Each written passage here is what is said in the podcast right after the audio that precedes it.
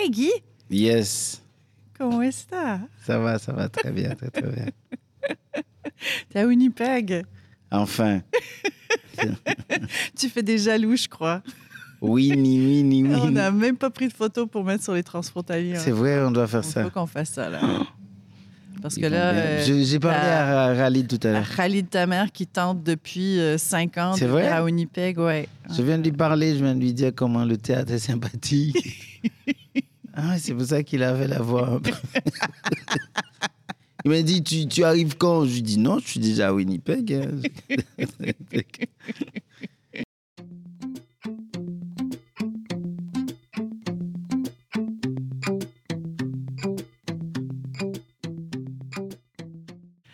T'es à Winnipeg. Ouais. On va parler de L'amour telle une cathédrale ensevelie. Sans la neige. Sans la neige, mais quand même, le dispositif scénique est énorme. Je parlais avec mon équipe technique, ils sont comme ça, quand même impressionnant d'avoir l'ambition de tourner cette chose. Oui, c'est ça. C'est ça qui est plus compliqué, mais on a fini par faire que le décor puisse rentrer dans l'avion. Au début, c'est ce qu'on avait pensé. On pensait qu'il allait tout faire pour qu'on monte vraiment les pièces, on les visse. En fait, ce qu'il avait fait, c'était pas du tout mobile. Et là, il a tout fait pour que ce soit mobile. Moi, je pensais à chaque fois qu'on allait juste demander qu'il y ait un baccao dans chaque théâtre où on allait, parce que c'est possible de demander. Mais je crois que Sam, il trouvait que c'était trop compliqué de redemander du bois et ensuite le gros plastique à l'intérieur pour refaire. Et à chaque fois, ça aurait pris trop de temps. Il avait raison. Je pense que ça dépend des théâtres aussi, parce qu'on nous avait fait la demande, parce qu'on s'était dit, ça va coûter moins cher en avion si le bac à eau ne vient pas. Ouais. Et puis, de notre côté, parce qu'on a un théâtre et à cause qu'on a les installations, on était capable de le faire. Mais je pense qu'avec Toronto et Vancouver, c'était plus compliqué. C'était plus compliqué, hein? Ouais. C'est pour ça. Ouais. Ce fameux bac à eau. Ouais. Mais on ne va pas dévoiler, hein, parce que c'est quand même un moment assez charnière, impressionnant quand même visuellement. Juste un bac à eau pour mettre des poissons. OK. Moi, je parle avec Nathalie, qui est la comédienne principale, qui est extraordinaire dans ce spectacle. Mais je pense qu'elle est extraordinaire en point final. J'ai comme l'impression, juste en tant que personne et tout. Qui m'a dit qu'elle a fait la requête que tu lui écrives un texte. Puis je pensais qu'on pouvait démarrer par là. J'étais dans une représentation dans le Inn d'Avignon avec Nanténé Traoré sur un de mes textes. Ça s'appelle « De toute la terre, le grand effarement ». Et c'était un texte vraiment pour deux femmes... Les premiers textes que j'avais faits en France, c'était beaucoup des personnages de femmes, exprès parce que, très simplement, quand on commence à faire du théâtre, on nous dit qu'au début, il n'y avait pas de femmes sur scène. Et moi, je suis du côté de la bataille contre la discrimination, étant moi-même une personne possiblement discriminée. Donc... J'ai toujours voulu écrire pour les femmes, donc j'ai créé ces rôles-là. Et puis elle est venue d'emblée me voir pour me dire quand est-ce que j'écris pour elle. Et puis j'ai continué mon chemin. J'avais déjà travaillé avec Nanténé, donc, qui la connaissait. Moi, je l'ai vu jouer aussi. Et puis j'ai trouvé ça... très intéressant qu'une comédienne noire demande d'écrire pour elle, parce que très souvent on entend ces choses-là un peu de comédiens qui ont un parcours, machin, tout ça. Bien sûr, elle avait sa petite renommée, hein, Nathalie, elle avait travaillé à La Tempête avec Philippe Adrien, mais Pouchkine aussi. Voilà, mais je connaissais pas très bien. Et puis, j'ai continué à réfléchir à ça, puisque j'avais dit oui et que je tiens à ma parole.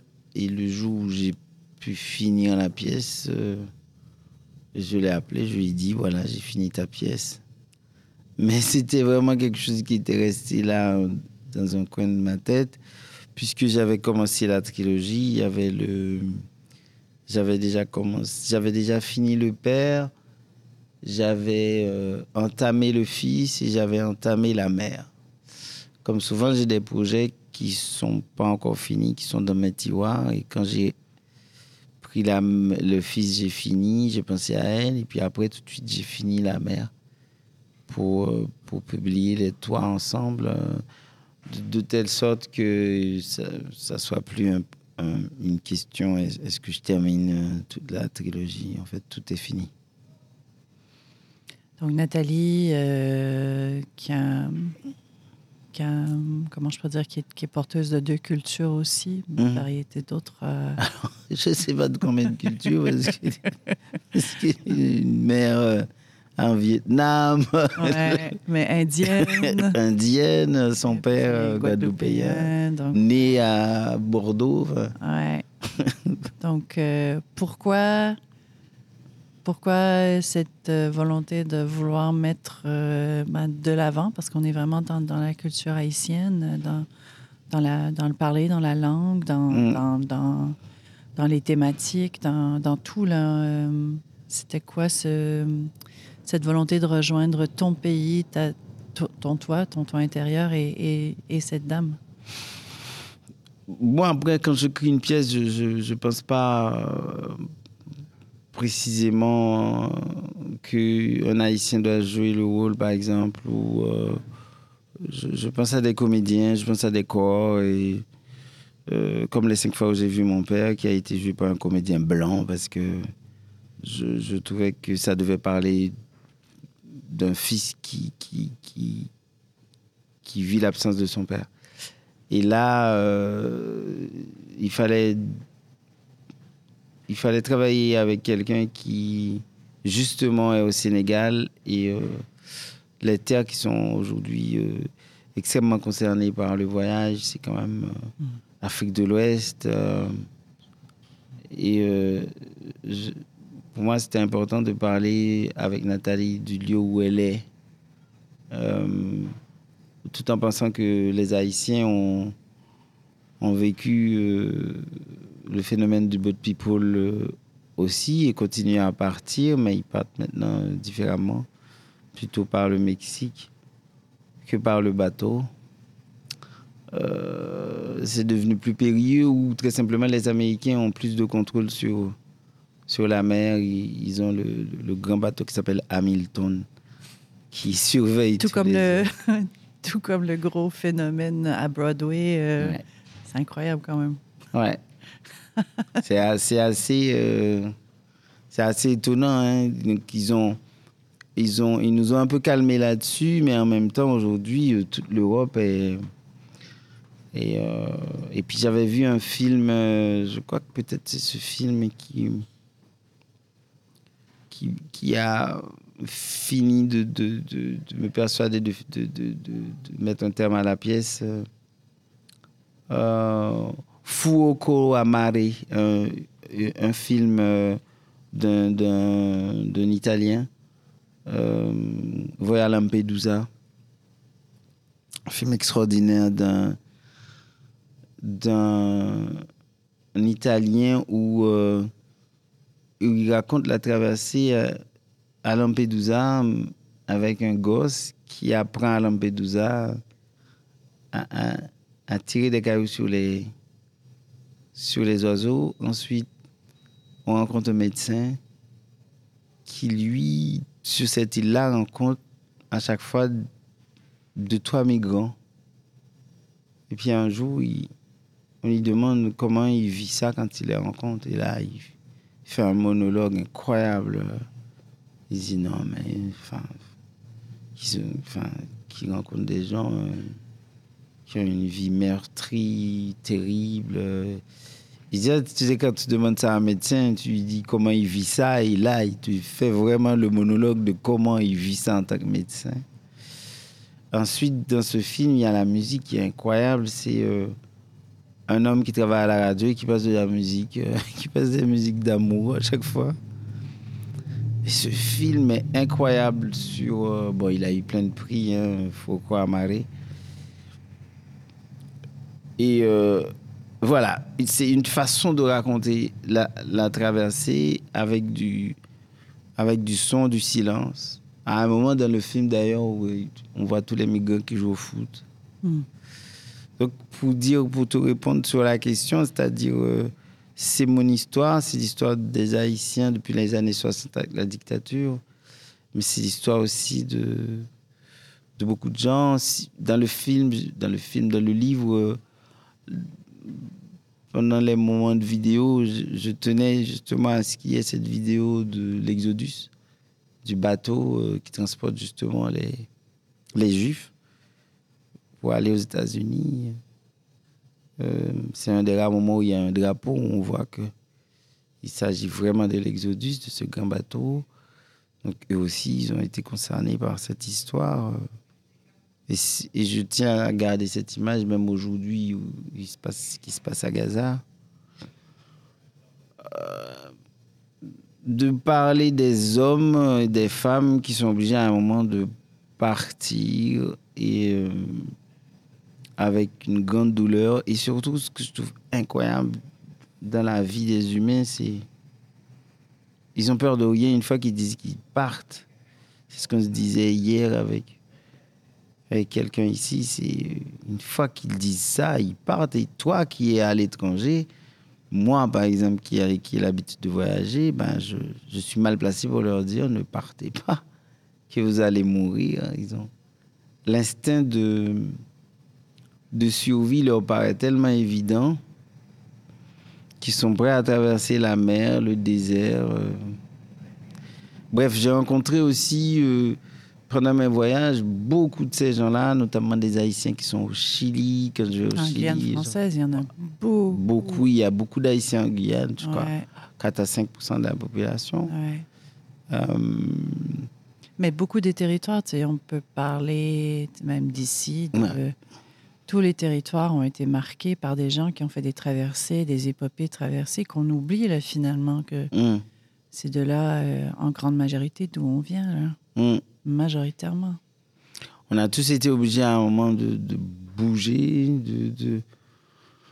Si on parle des bateaux d'esclavage il y a des centaines d'années, on parle des immigrants qui sont passés pour venir sur ces territoires. Toute l'Amérique, là où on se parle. C'est là où on est. Là, oui, c'est... Exact. On a dû tous à un moment bouger, sauf justement les autochtones qu'on a trouvés et qu'on a bougé, qu'on a poussé pour prendre leur terre. Mais cette terre de l'Amérique, c'est une terre... de gens de voyage. Complètement. Comme la majorité du monde, je crois, en grande partie. Comme l'humanité.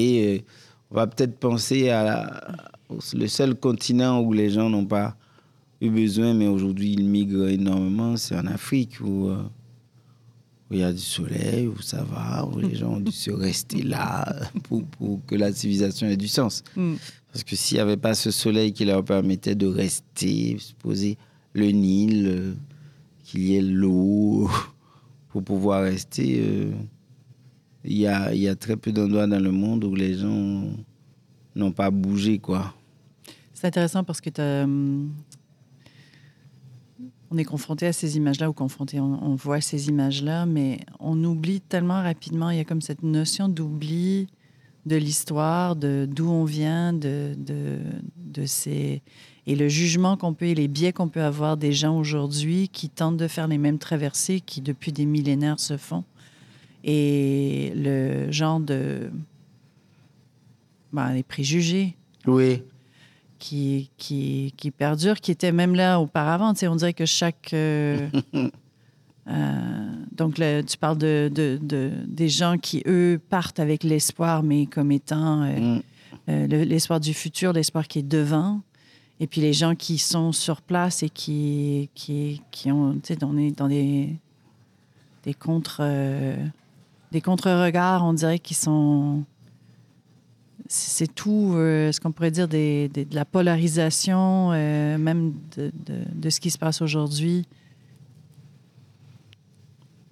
Excusez, il y a Natacha Canapier-Fontaine qui vient de passer. On voulait lui dire au revoir. Donc ça, je trouve ça super intéressant. C'est... C'est qu'on oublie. On est dans la salle, on regarde tout ça et c'est comme un choc. Et en même temps, c'est tellement dans l'ADN de qui on est. Ce genre de remémoration. C'est bien que tu touches à cette question-là. L'ADN, genre de... Ce qui est dans le sang, là, finalement. Bah, après tout ça, il est venu le concept de pays. Mm. Après, il y a les frontières, les identités. On plante notre drapeau et au final, on oublie qu'on a 250 000 ans. En tout cas, notre espèce, comme elle est, quoi. Et que ces 250 000 ans nous ont pris quelque part en fin fond de l'Afrique. Et puis après, on a migré, et puis on a fini par traverser le monde. On a fait le détroit de Bering. Moi, comme mes premières études, c'est l'anthropologie, j'y reviens à chaque fois. Mais les gens, ils n'y reviennent pas. Ils pensent qu'ils ont l'âge de leur pays, quoi. Le français, il pense qu'il a l'âge de la France. Moi, je pense que très simplement, je viens de ce groupe de gens. Il y a 250 000 ans, ils savaient qu'ils étaient très loin. Et puis après le reste du monde, il y a une des histoires que j'écris, j'explique comment les premiers chiens sont arrivés en Amérique, par exemple. Ils sont arrivés exactement comme nous. Hein. Ils sont passés par le détroit de Bering. Et puis, ils sont descendus, ils ont pris l'Amérique. Et toute cette race de chiens a été décimée. Mm. Et puis, les autres races de chiens qui vont rester en Amérique, ça va être les chiens espagnols. Et les canis, là, un peu bizarres, avec des têtes un peu longues. Mais ça aussi, c'est une autre histoire de migration qui date de centaines de milliers d'années, quoi. Et c'est loin derrière nous. Donc, quand on dit ça à quelqu'un, il te regarde bizarrement. Évidemment, si tu dis ça à Zemmour, il pense qu'il est... Faut expliquer ce qu'il Zemmour ici. Là. C'est un gros malade mental en France qui défend que des gens de race blanche, pas des gens, des hommes blancs, parce qu'il est aussi anti-féministe. Le fait même d'oublier à chaque fois, j'ai toujours pensé qu'il fallait enseigner l'anthropologie, en tout cas à l'école, même petit, pour expliquer d'où viennent les hommes. Pourquoi est-ce qu'il y a des voitures dégueulasses qui roulent et qui salissent partout la terre, même si c'est utile pour le déplacement. Tout ça, si on prend le temps d'expliquer le cheminement, à un moment, on peut comprendre pourquoi est-ce que des gens voyagent et continuent de voyager. Pourquoi nous, on est resté là et puis à un moment, on a dit c'est notre terre. Pourquoi l'Amérique est une terre aussi violente où c'est un des endroits de la terre où il y a plus d'armes civiles. Parce que justement, les gens sont sur une terre... mais partout en Amérique, quand je parle d'Amérique, je parle de toute l'Amérique. Mmh. Partout en Amérique, les gens, ils veulent défendre leur terre... C'est un des rares continents au monde où on peut dire à quelqu'un, si tu trouves une âme par terre, qu'est-ce que tu en fais ? Je pense que l'Américain partout dira, je garde la majorité des Américains. Et si tu dis ça à un Européen, un Asiatique, il va te dire, peut-être il ne sait pas où il le laisse par terre. Mais l'Américain, le Mexicain, l'Haïtien, le Costaricien, il va te dire, Pour me défendre, je pense que cette arme est utile. Pour la révolution haïtienne, par exemple, on a dû dire aux esclaves, je vous donne ce fusil, celui qui vous enlèvera ce fusil, vous enlèvera votre liberté. Ça, c'est une phrase dite par Santonax, qui a été envoyé, ici, il était plutôt républicain. Mais je pense que cette phrase a été dite en Amérique beaucoup de fois. Mmh. Je vous donne ce fusil, celui qui vous enlèvera votre liberté. Ben oui. Voilà. Je pense que c'est un des fondements de la Constitution américaine. C'est quand même extrêmement important de savoir qu'on est sur une terre où à chaque fois il fallait se battre et garder. Donc donc le concept de territoire, je défends ma terre, mon bout de terre. À partir de ce moment-là, ceux qui arrivent, je ne supporte pas qu'ils restent. Je pense que c'est pour ça qu'on l'éloigne de notre pensée, ne serait-ce que l'arrivée. Mais je trouve ça quand même extrêmement courageux que quelqu'un prenne un bateau, même que quelqu'un prenne un avion. Moi, j'ai rencontré une fille, elle a 15 ans. Ses parents l'ont mise dans l'avion à 15 ans pour aller au Chili habiter. Mm. Elle m'a dit, tu allais chez qui? Ben, elle n'avait pas de famille. Elle devait juste aller chez des amis et puis évoluer là. Quand elle me raconte sa vie, j'ai envie de pleurer alors qu'elle était dans un avion. Elle a eu un enfant très rapidement à 21. Elle est toute jolie, sympathique, elle rigole, tu sens qu'elle est heureuse, mais c'est quelqu'un qui a vécu des choses atroces, quoi. Mm. En tout cas, des choses très dures, mais en même temps, quel courage. Moi, j'aurais pas du tout envie de laisser ma mère à 15 ans à Port-au-Prince. Et en plus, elle est... Ma mère, elle adore ses enfants. Elle nous gardait fermés. On ne pouvait même pas sortir devant la porte.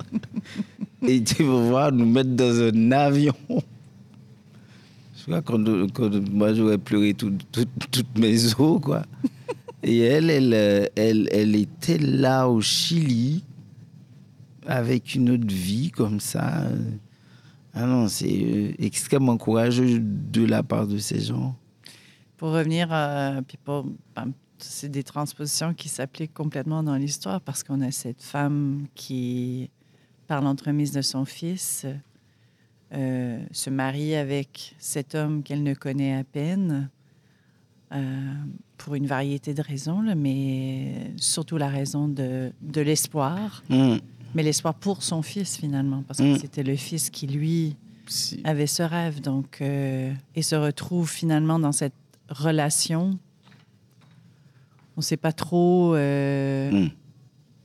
C'est très ambigu, la relation qu'ils ont. Elle est violente, elle est forte, elle est passionnée. Et en même temps, tu sens qu'il s'emmerde aussi. Il n'y a rien, là. Il n'y a pas de fondement. Ouais. Ça peut s'écrouler. Ouais. D'où vient le titre aussi? Il le répète à maintes reprises. Elle est où ta cathédrale ensevelie? C'est bien que tu penses à ça, cette histoire d'amour, parce que ce que je cherche, c'est de montrer la difficulté, justement, dans la famille, quoi. Il y a des choses que je n'arrive pas du tout à comprendre quand je rencontre les familles haïtiennes à l'étranger, la complexité des... J'écoutais une anthropologue aujourd'hui qui disait... que la famille haïtienne est fragmentée quand elle est à l'étranger. Et il y a énormément de chansons sur l'exil qui parlent de ça. À New York, quand ils disent à New York que les Haïtiens, ils disent à l'étranger. À New York, il n'y a pas de plaisanterie. Donc, il n'y a pas d'amour, il y a... Chacun dans son coin. On n'est plus dans l'entraide du pays. Et c'est pareil aussi quand cette famille recomposée ou cette femme qui part, elle va rencontrer un type, elle s'accroche à lui, et lui aussi, il est dans une certaine misère, la misère de la retraite, quoi, la solitude de quelqu'un comme ça et qui se retrouve à la retraite et qui doit composer avec quelqu'un puisqu'il a l'habitude de voyager. Ça pourrait être un type un peu du genre, un peu humanitaire aussi, humaniste, humanitaire. Si je pouvais aider, si je pouvais... Oui, il y a ça, mais il y a aussi aller chercher la femme pour qu'elle soit dans l'acte de servitude. Exact. Parce qu'elle lui doit qui est souvent aussi le contexte. Mais c'est aussi un monsieur, un homme qui n'a pas eu d'enfant. Non. Et qui a envie de donner un brin d'amour aussi. À avoir se lègue. Et tu sais, je sais pas si c'est le cas en Haïti, mais tu sais, ayant plusieurs eu des conversations avec des gens de Guyane ou de d'autres, le père est tout un autre. C'est vraiment une figure quasi fantomatique dans beaucoup de cultures du Sud. Mais que cet homme qui... y a aussi ça qui est intéressant, cette couche-là qui est intéressante, je trouve, du fils qui... Je ne sais pas si le fils, il a cette envie de père ou pas, ou on ne le sait jamais, ça, mais il y a comme quelque chose qui présage un peu aussi ça. On a toujours ça. On est, comme disait ma grand-mère, on n'est pas né avec un petit bout de bois. Elle disait ça à ma mère quand ma mère se plaignait de l'absence de mon père. Ou quand elle disait qu'il n'existe plus, elle dit non, mais ils ne sont pas nés avec un petit bout de bois. Donc il y a toujours la quête du père ou la question en tout cas de qui il est. Pourquoi est-ce que... Et donc le fils, je pense qu'il est... Bien sûr, il a espéré, d'autant que dans la pièce du début, ça parle énormément du père. Mmh. Il y a... alors, ce qui est terrible aussi dans cette histoire, c'est que bon, il y a tout pour la femme, mais il n'y a rien aussi pour la femme. C'est-à-dire, cette femme-là, je la vois exactement comme beaucoup de femmes qu'on nous présente comme des potomitans. Alors, il faut que les femmes évitent ça, quoi. Qu'on leur dise potomitans, ça veut dire que c'est elles qui doivent tout porter. Comme si c'était... quelque chose de louable, quoi. Non, c'est pas du tout louable parce que c'est trop de responsabilité. Ça a été la vie de ma mère qui avait tout le rôle à jouer. Et la seule chance pour cette femme, c'est ce que son fils a réussi à faire, lui trouver un mari. Donc qu'elle parte, qu'elle essaie de vivre un peu. Au moins, elle a envie de vivre un peu. Un sofa blanc, une maison propre, curée à souhait. Mais en même temps, on ne part pas en oubliant derrière. Donc, il y a le fils qui traîne derrière. En fait, c'est des vies brisées, disloquées. Je pense que quand on écrit ça, justement, c'est pour ça que ça se termine par une dispute. J'avais pas envie de montrer que ça se termine bien et que c'est tout. Je pense que ça continue. Et je n'arrive pas à être calme et placide avec la vie des gens en exil. Et puis, c'est des exils forcés, en fait. C'est ça qui est particulier, parce que quelque part, il y a des gens qui partent parce qu'ils disent « Moi, j'ai envie d'aller travailler ailleurs, d'expérimenter autre chose », ce qui a été mon cas parce que j'ai eu beaucoup de chance pour pouvoir me dire je vais expérimenter, je vais faire des choses. Mais ces gens-là qui partent, ils partent pour pouvoir vivre, espérer vivre, faire quelque chose d'autre de leur vie que la gaspiller dans un pays où ils vont vendre des sachets d'eau, où ils vont pas... constituer leur famille comme ils en ont envie. Si, les gens, ils sont basiques. Hein.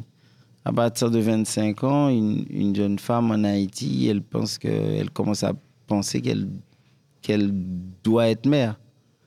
Et tu es dans un pays où tu n'as pas les moyens, et tu vas à 29, 30 ans, et il n'y a qu'une vie. Il n'y a qu'une vie.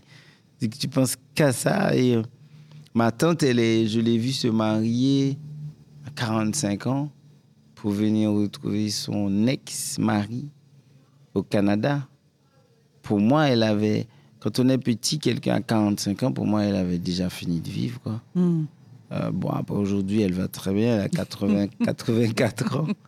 Donc, elle a une deuxième vie, vraiment, au Canada. Elle a pu s'installer, son mari l'a reçue. Elle a une vie normale, on va dire. Enfin, normale, elle avait laissé mes deux cousins. Un qu'elle a perdu et peut-être si elle était restée, elle n'allait pas perdre mon cousin. Et un deuxième garçon qui est en Haïti maintenant, qui vient la voir, qui vient pas la voir, qui est pasteur, disloqué complètement. Mm. Et je me dis, le fait que ma mère ait pu rester, m'accompagner à l'école, l'université, voir mes enfants participer à cela, le fait qu'elle ait pas laissé le pays, moi, ça m'a donné... une sorte d'assise beaucoup plus claire, affirmée que ma tante et ces deux grands garçons qui étaient bien plus grands que moi. La présence de ma mère, le fait que ma mère soit là, ça m'a plus apporté qu'elle soit à l'étranger et essaie de m'envoyer 50 €. Et puis... de voir son sourire, de voir qu'elle me fait à manger le dimanche, jusqu'à maintenant, quand je vais à Port-au-Prince. Toute fière de faire à manger parce qu'elle dit que c'est sa nourriture la meilleure. Tout ça, c'est beaucoup mieux que cette vie-là. Et je pense que ma tante le sait, celle qui vit à Montréal-Nord, qu'elle a dû partir pour vivre elle-même un bout de vie avec son ex-mari, qui est quelqu'un de très gentil, qui l'a accueilli. Elle a pu retrouver des amis à Montréal-Nord, à l'église catholique, qu'elle aime beaucoup pratiquer. Elle a une autre vie. Mais aujourd'hui, quand les deux femmes se parlent, la plus jeune, ma mère... tu sens l'amertume dans les yeux de ma tante qui est partie. Mmh. De toute façon, ils disent ça, les gens qui partent. J'ai rencontré des gens de la classe moyenne haïtienne, médecins. Et ils finissent par dire oui, aux États-Unis, je suis venu, j'ai gagné de l'argent, j'ai une vie stable, voilà. Mais quand je rentre en Haïti et je vois les médecins haïtiens qui sont restés, j'ai l'impression qu'ils ont plus réalisé leur vie que moi. C'est fou, hein? Mais je rencontre beaucoup de gens qui... En tout cas, j'ai rencontré plusieurs personnes dans les dernières années qui ont migré, mais retournent chez eux ou retournent dans leur pays d'origine. Ils sont double nationalité, ils sont et Canadiens et autres, et c'était pour les enfants ils ont beaucoup migré, et donc ils laissent les enfants sur le territoire canadien, mettons, et puis eux autres, ils ont une demi de leur vie sur le territoire, à Dakar ou à Rabat, ça se fait beaucoup, ça, on dirait, ces temps-ci, genre de retraite, on retourne on en a besoin au pays. C'est intéressant. Moi, j'ai très peur de savoir que Naëlle, qui va avoir 2 ans, ne pourra pas venir rester un bon bout de temps en Haïti, d'être haïtienne, quoi. Je trouve qu'elle rate tout, quoi. D'être une haïtienne, sous le soleil... à courir partout, être avec ma mère, manger la nourriture de ma mère, être dans cette vie-là. Je pense que à chaque fois que je la regarde, ça me fait mal, parce que je me dis, j'aimerais trop qu'elle vive ça, parce que ça n'a rien à voir avec ce qu'elle vit en France. Mm. Et donc, je comprends légitimement ce retour de quelqu'un... Je vois ma fille qui a 24 ans, son premier visa, j'ai été moi-même lui mettre son premier visa à 19 ans. C'est une vraie haïtienne, c'est-à-dire elle a vécu qu'en Haïti. Pour moi, c'est ce que je voulais. Je voulais que ce soit une jeune fille de cet âge-là et qui va dans le monde et qui n'a rien à envier au monde, parce qu'elle a vraiment tout vu. Mmh. Voilà, c'est plus un enfant. Et mon garçon, qui a 15 ans, il est en Haïti. Après, c'est plus difficile aujourd'hui, on ne peut pas sortir, donc il a quelque chose de très difficile à vivre avec ce pays, mais je sais qu'il sait d'où il vient, tu vois. Je sais pas, il y a... Et c'est la même chose pour celui qui part, Eliantine, malgré la situation d'Haïti, à chaque fois, elle me dit, toi, si tu peux y aller, moi aussi, je peux y aller. Elle voit même pas, elle voit la difficulté, mais pour elle, c'est son pays, c'est là où, de toute façon, tu vas trouver un moyen de la mettre dans une voiture et qu'elle rentre. C'est... Pour moi, elle, ayant vécu tout ça, c'est quelqu'un, même si elle vit toute sa vie à l'étranger, un jour, elle va... Non, non. C'est extrêmement important de savoir qu'on a un endroit sur Terre où on n'a pas besoin de passeport pour marcher. On n'a pas besoin de prouver qu'on a un papier pour être ici. C'est d'une assurance et ça me fait très mal quand je sens que je deviens apatride. Quand c'est difficile de se dire je peux retourner en Haïti parce que je peux pas marcher. Et ensuite, de savoir que quand je vais en France, je vais avoir des difficultés d'acceptation de ma personne dans le pays. Ce moment-là est très dur, quoi. Et je comprends très bien cette envie de retour, d'être dans un endroit où... On comprend les repères, on sait, on marche. Oui, on est près des siens, quoi. Mm. Je sais, alors que je ne me considère pas comme quelqu'un d'identitaire. Moi, je suis anti-nationaliste. Je déteste les drapeaux, les étendards en Haïti. Ça ne m'intéresse pas. Je n'aime pas revendiquer, machin, mais la fatigue du visa. Ouais, on est né quelque part, quoi. Mm. Ah oui, la fatigue du visa, je sais même pas si c'est ça.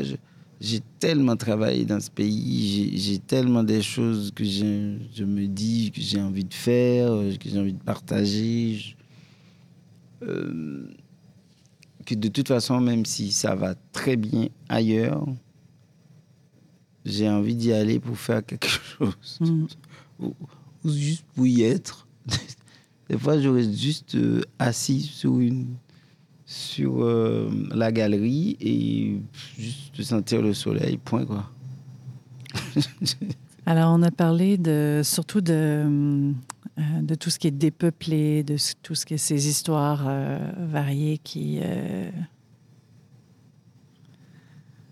Et on a parlé d'archéologie, dans tout ça. En tout cas, je voulais juste passer à ça. Puis ensuite, j'aimerais qu'on aille vers la musique. Oui. Cette sonorité qui est tout aussi intrinsèque que la parole dite dans ce texte, dans ce spectacle. Alors, à Amos, c'est une rencontre qui de combien de temps vous vous connaissez depuis longtemps? Bon, après, à moi, c'est vraiment une musique extrêmement importante en Haïti.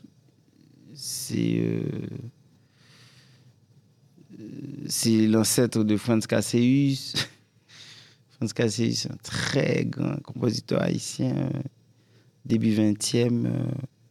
Justement, le morceau qu'il joue quand le public rentre, c'est inspiré de la musique de Franz Kasséus.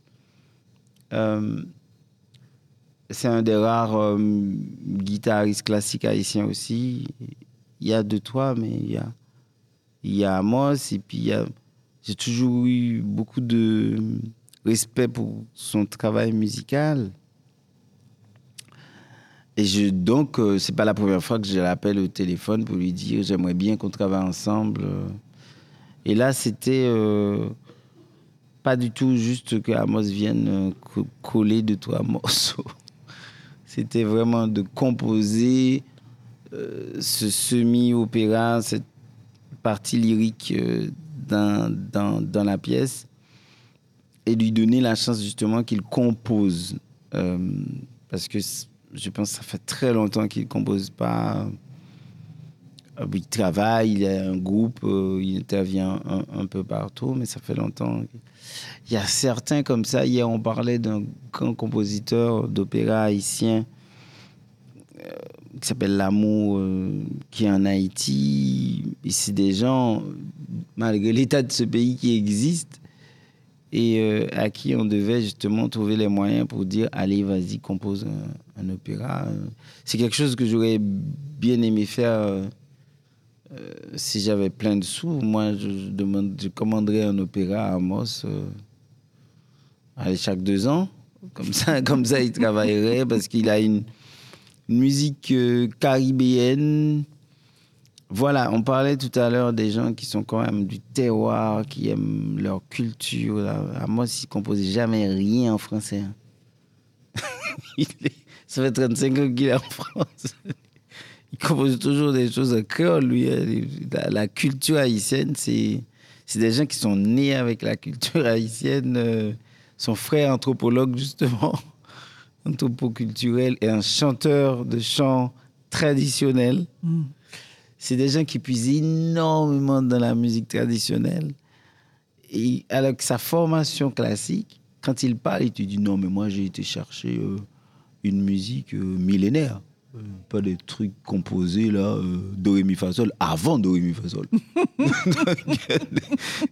Donc, tu vois, et c'est ça que je trouve formidable, parce que dans toutes les compositions qu'il a faites, je peux reconnaître la musique caribéenne profondément. Ouais. Le son caribéen. Je sais d'où ça vient. Et lui aussi, il est pétri de tous ces sons caribéens. Qui dit caribéen dit africain, dit indien, dit européen, d'une espèce de mélange. Okay. Et cette musique-là, je voulais qu'elle ait sa place sur le bateau de la traversée. Donc, on pourrait dire que les paroles, le livret, a été écrit par toi? J'ai écrit les paroles, tout, parce que je voulais se corriger, le fils, et aussi le cœur. C'est-à-dire tous ceux qui parlent. Je l'ai laissé d'ailleurs l'écriture comme si c'était une pièce de théâtre. Je n'ai pas divisé, je n'ai pas mis au milieu. Je voulais que ça soit vraiment comme si c'était le fils qui parle. Et puis tout d'un coup, il y a les groupes. Et il a bien compris ce mouvement-là. Il en a fait une musique. C'est vrai qu'en créole, comme il dit, en créole, ça lui parle déjà. C'est-à-dire, c'est notre musique. Il y a des mots aussi que j'aime bien en créole, donc j'ai fait exprès de les mettre là-dedans. En fait, on a pu facilement converser avec mon écriture.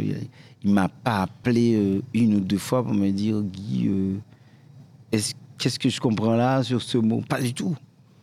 C'est comme si... et c'est ça, hein, quand on écrit quand même dans la langue maternelle, on n'a rien d'autre à se dire.